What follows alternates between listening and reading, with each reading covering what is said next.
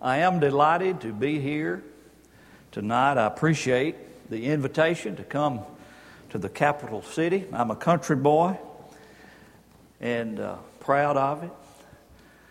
Uh, I've met some other country folks here as well.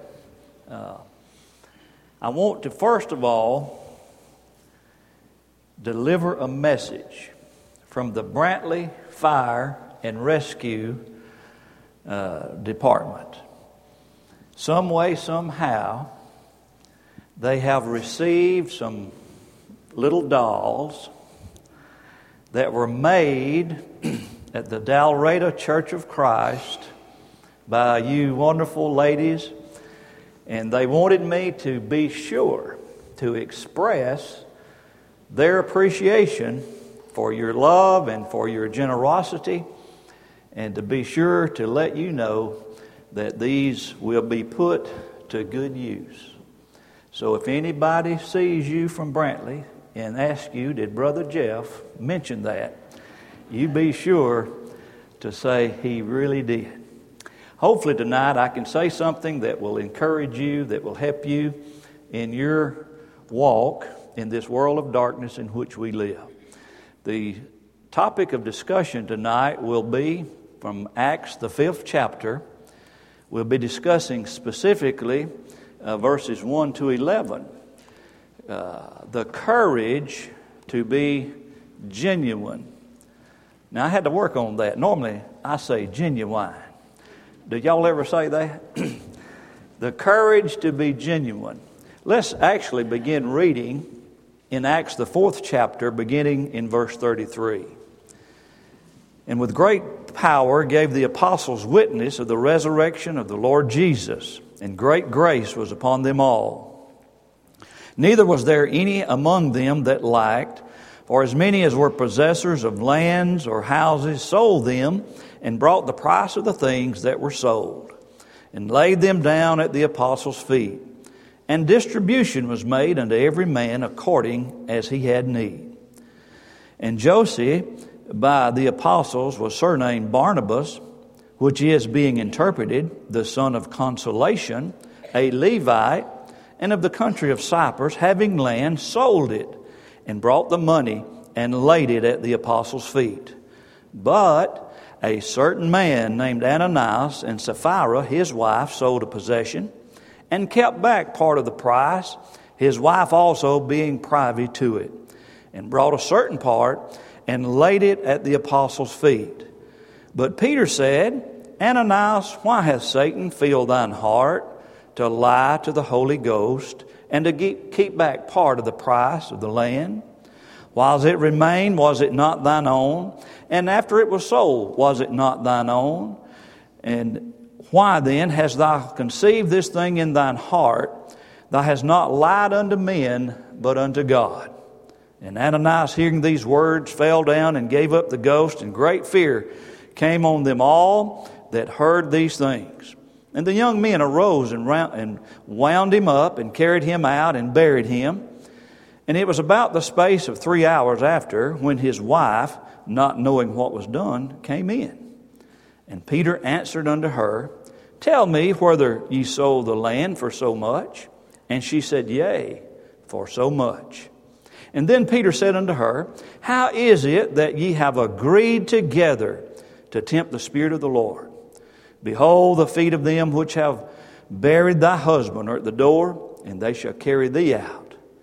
And then fell she down straightway at his feet, and yielded up the ghost. And the young men came in and found her dead, and carrying her forth, buried her by her husband. And great fear came upon all the church and upon as many has heard these things. The courage to be genuine. We define the word courage as the ability to do something that we know is right or good, even though it's dangerous, frightening, or difficult. The synonym for courage would be bravery, nerve, valor, daring, audacity, backbone, and a redneck might say guts. or to be more politically correct, intestinal fortitude. Well, the antonym of that would be cowardness, spineless, chicken, yellow. The word genuine, we would describe it if it was talking about an object to be something or uh, that would be true as advertised. Sometimes you, you watch uh, WSFA TV, they have a little segment on there. They take a product and they do a test on it to make sure that that product uh, is genuine, that it really does what the label says it will do. Well, that's, that's genuine. When it's talking about people, uh, it has to do with not pretending to be something that you're not. The synonym would be real, authentic, legitimate, valid. What you see is what you get. And the, uh, the antonym would be a fake, a counterfeit, phony, bogus, sham, or false. Perhaps the best known term for a, disingenuous person would be what? Hypocrite. We've heard that. Uh, a hypocrite would be one pretending what he is not. The act of a false part. He, he's acting out a, a false part. A deception as to real character and feelings. He's trying to hide uh, his true nature, what he really is. As we think about Jesus, he is the personification of genuine, the antithesis of, of hypocrisy. Not once did he pretend to be something that he was not. Not one time did Jesus ever try to pull the wool over anybody's eyes. He never attempted, even once, to deceive one person.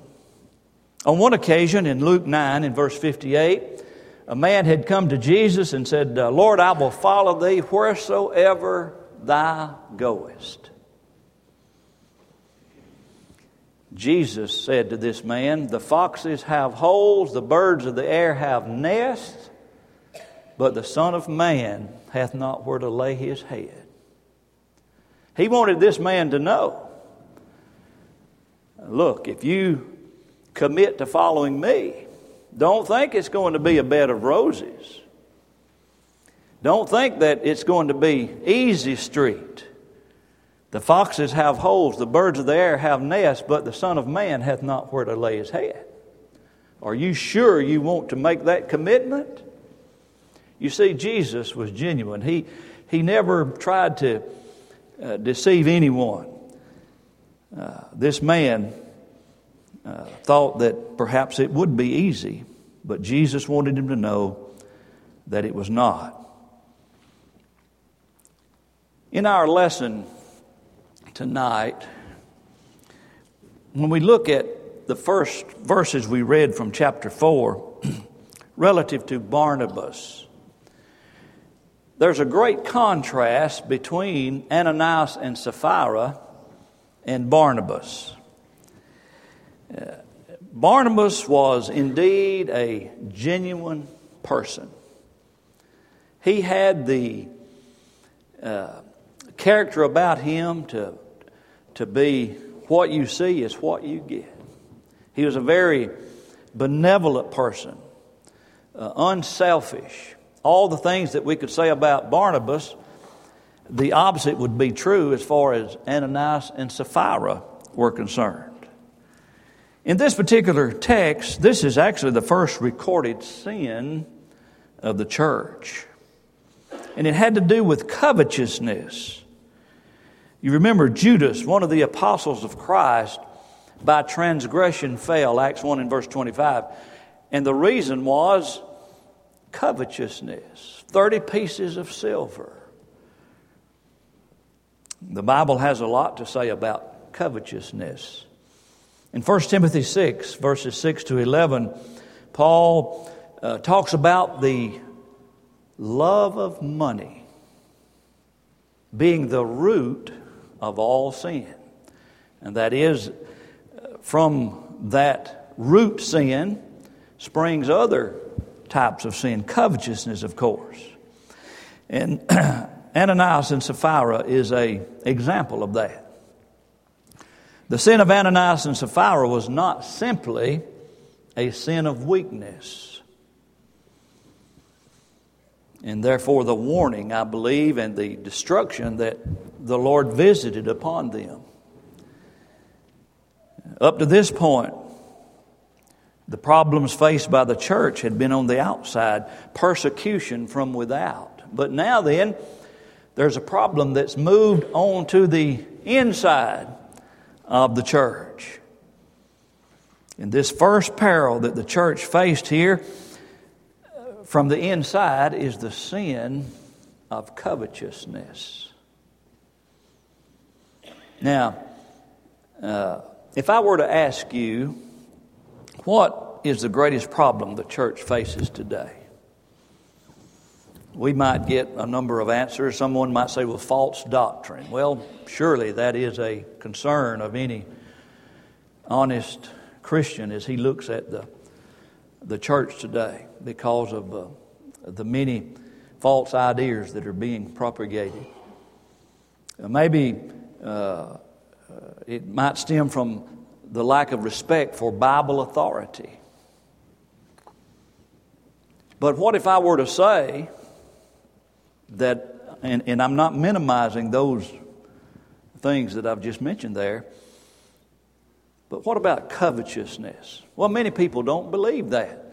Covetousness, I believe, is one of the greatest things that the church faces today. The account given by Luke of Ananias and Sapphira is to remind me that the biggest danger I face in my spiritual life is covetousness.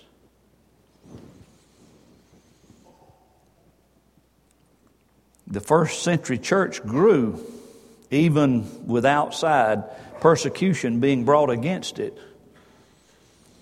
But covetousness is something that works from the inside it will cause a person to lose their spiritual perspective. In fact, in Colossians 3 and verse 5, Paul said, Covetousness is idolatry. Now, when we think of idolatry, we think of maybe a, an image that someone might fall down and, and worship. To bow down to, to some uh, graven image or uh, you know, that's, that's our conception of, of idolatry. But Paul said that covetousness is idolatry. Well, these idols, these images, certainly were, uh, were the god of, gods of those people that worship them. But when I think of covetousness being idolatry, then that simply means that if I allow the things of this world to become my God, then I'm an idolater. The covetousness, the, the things that we seek from, from the world. And it can cause one to, to lose their soul. It did Ananias and Sapphira.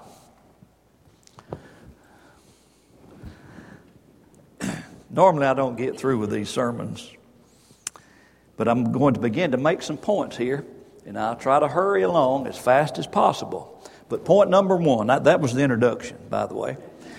point number one the church is a refuge for sinners, but it's not a place to try to hide our sins. There's a great deal of difference. It's a place that our sins may be covered by the blood of Jesus,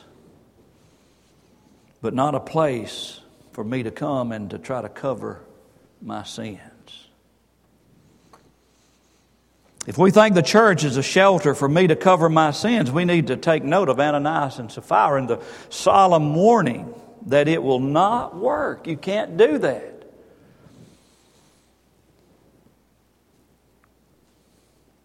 Secondly, as far as the human eye could see, the outward acts of Ananias and Sapphira were the same as Barnabas, as we mentioned in the fourth chapter Well, if that's the case, then why were they struck dead? It boils down to the motive and the attitude of heart that Ananias and Sapphira possessed. The attitude of Barnabas and the attitude of Ananias and Sapphira uh, were again poles apart. While people that viewed all of this, they didn't know the difference, but God, who looks upon the heart, He did know.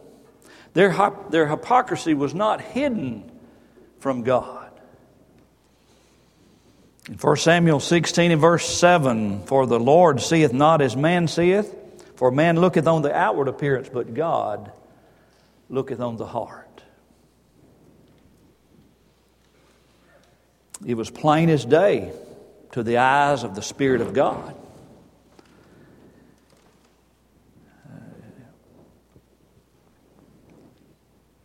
We may put our contribution in the collection basket just as others. The outward acts will be the same as everybody else. It might even be the same amount. Here was Ananias and Sapphira.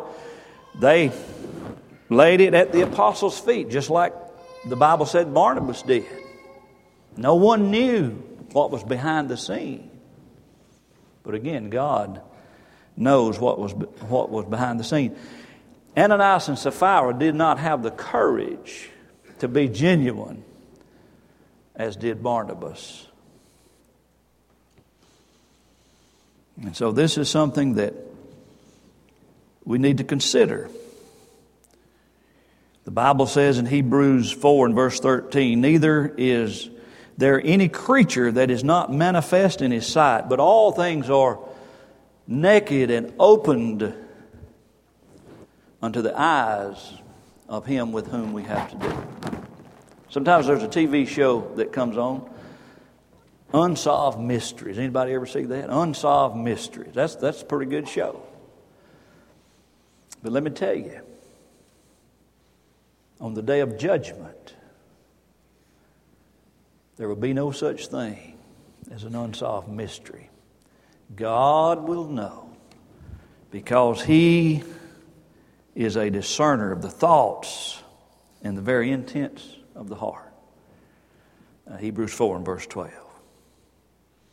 And so when we study the case of Ananias and Sapphira, the courage to be genuine, it ought to give us pause to reflect on the genuineness of my action, especially when it comes to giving back to God. Do I have the courage to be genuine in my giving? Point number three Peter traced this sin to its source. Why has Satan filled thine heart to lie unto the Holy Spirit? You see, it was a heart problem. Did Satan, the father of lies, force Ananias and Sapphira to do what they did? in Luke 22 and verse 3. Then entered Satan into Judas, surnamed Iscariot, being of the number of the twelve. The question is who allowed Satan into the heart of Judas? Did, did, did Satan kick the door down and, and just go on in? No. Judas opened the door. Ananias and Sapphira opened the door. We let him in. Covetousness, both cases. Behind it all was covetousness. James 4 and verse 7, the Bible says, Submit yourselves therefore to God, resist the devil, and he'll flee from you. Matthew chapter 4, Jesus resisted the devil with the word of God. Wish we had time to talk about that. 1 Peter 5, verses 8 and 9 Be sober, be vigilant, because your adversary, the devil, as a roaring lion, walketh about seeking whom he may devour. That's a, a continual, ongoing process. The devil has no mercy on you or me or anyone. you ever watch Wild Kingdom? You can tell I watch a lot of TV. Wild Kingdom. Uh, those old lions that they show on there sometimes.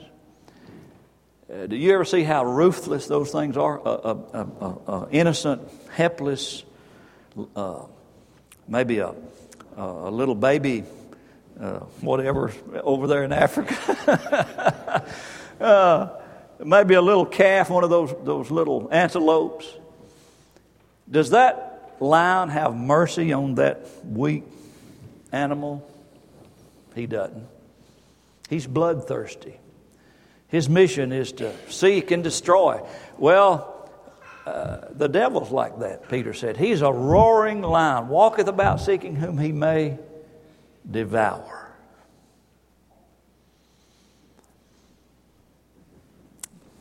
Number four, we look at another thing in connection with this sin. Peter said they had lied, but they had lied also with their conduct. Here's something we need to see. Yes, they pretended that this gift was more than it really was. And if Peter had not asked Sapphira the question, Tell me whether you sold it for so much,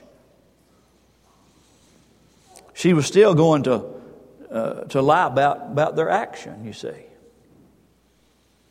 And this teaches us that we can not only lie with our tongue, but we can lie with our life as well. If our life does not match our profession, then we're living a lie. Do I have the courage to be genuine in my everyday walk of life? Sometimes it takes courage to, to be genuine, especially when there's so much peer pressure on us. Uh, but we need to be genuine in our everyday walk of life. Number five, another lesson we learn from this. There was liberty and freedom granted. Peter said it belonged to them before and after the sale. It was in their own power, the Bible says. They could distribute it as they deemed necessary. This was not a tax. And the idea that the early church, having, having all things common, being some form of uh, of communism or socialism. That's, that's not what the Bible teaches. This was voluntary. There was no command telling them to sell everything they had, it was voluntary. Each person, in keeping with the principle of stewardship, was given the freedom to disperse their goods as they saw fit. But again, they were not genuine in doing that. We mentioned that the sin of Ananias and Sapphira was more than a mere sin of weakness. If we study this, we'll see that the sin of Ananias and Sapphira was a premeditated sin. And again, it's my opinion that this is the reason the severe judgment of God was brought uh, upon them. This was not some split second weakness on their part, it was planned, it was agreed upon, it was premeditated. They had talked about it, they discussed it, they formulated a plan by which they thought they could intentionally deceive. But they found out they couldn't. They pretended to give the, the sum total. In Acts 5, verses 8 and 9, we read, And Peter answered her. Now, uh, when he said, He answered her, Tell me whether ye sold the land for so much. If only Sapphira had had the courage to be genuine at this point. It seems that Peter was giving her a chance to come clean. Tell me now, how much did you get for this land? And then she said, Yea, for so much. Yeah, that's right. That's, that's exactly right. And then Peter said unto her, How is it that you have agreed together to tempt the Spirit of the Lord?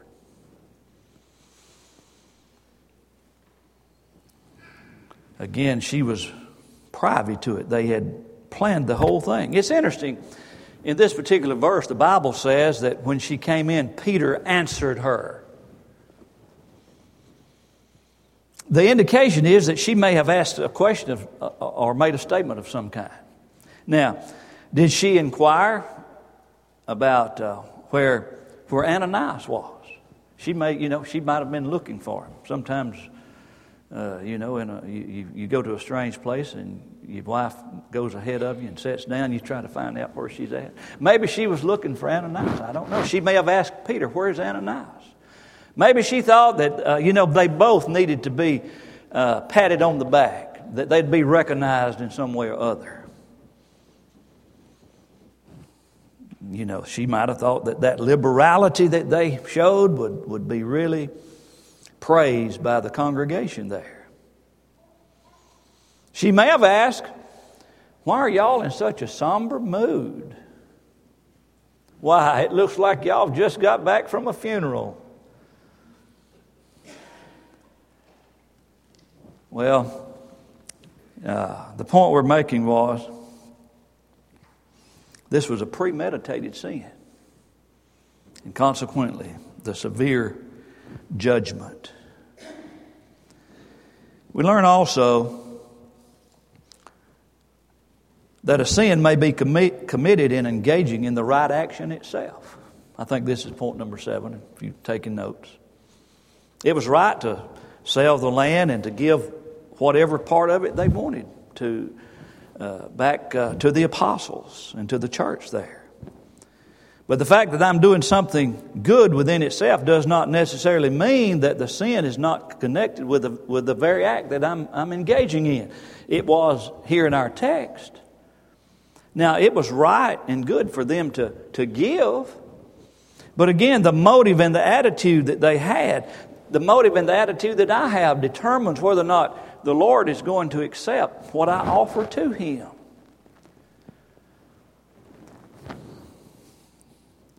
In Matthew 6 and verse 1, the Sermon on the Mount, there were those who were giving alms. Well, that's a good thing, wasn't it? Well, they were giving alms, but again, Jesus said all the reward they're going to, to, to receive is the praise of men. Uh, they were praying. They were standing in the synagogue on the street corners making these long prayers. All the reward they received was recognition from men. That was they were engaging in right acts, but but the motive behind that particular act nullified what what they were doing. You see. And that can happen. It's right to pray. But why do we pray? What are our motives? In James 4 and verse 3, the Bible says, Ye ask and receive not, because you ask amiss, that you may consume it upon your own lusts. I worked with a no boy one time. Uh, uh, he went uh, every uh, Friday afternoon over in the edge of Florida, bought him a handful of lottery tickets. He'd come back and and, uh, and he said, I got to pray about this. yeah. Yeah, he, he, you know, he, he was praying, man, I hope I can win this lottery. I can quit work and I can buy me a boat. And, and you know, well, that's, he was wanting to do what? It was right to pray, but from the wrong motive, you see. It's right to give, but why do we give? It's a test of our attitude, it's a test of our character. It's right to observe the Lord's Supper. Why do we do that? What are our motives in observing the Lord's Supper each Lord's Day? Do our minds really reflect on what the Lord has done for us? Can we visualize Jesus as he hung suspended between heaven and earth? as He shed His precious blood that I might have the forgiveness of my sins? Or am I thinking about, man, I got to hurry to get, be first in line at the buffet? Or a thousand other things that we could think about.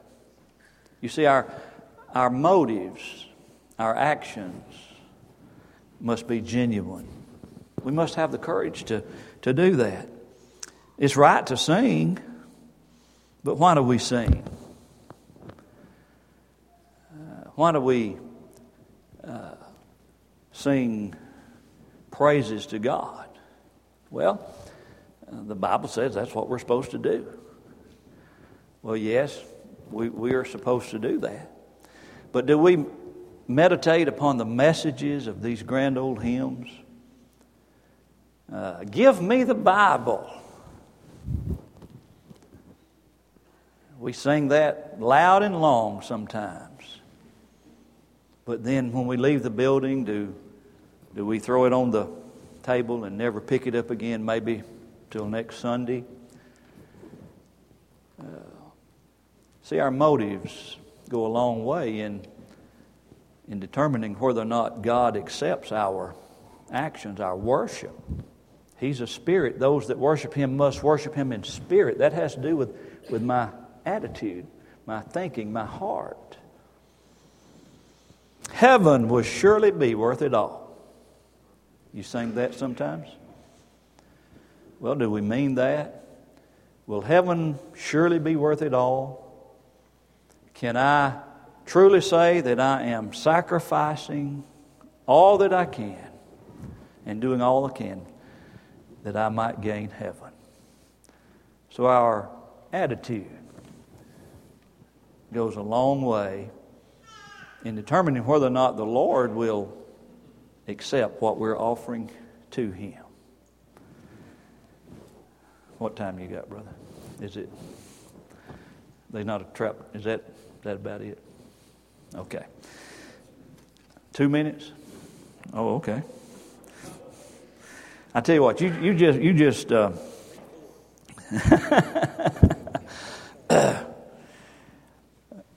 Uh, point number eight.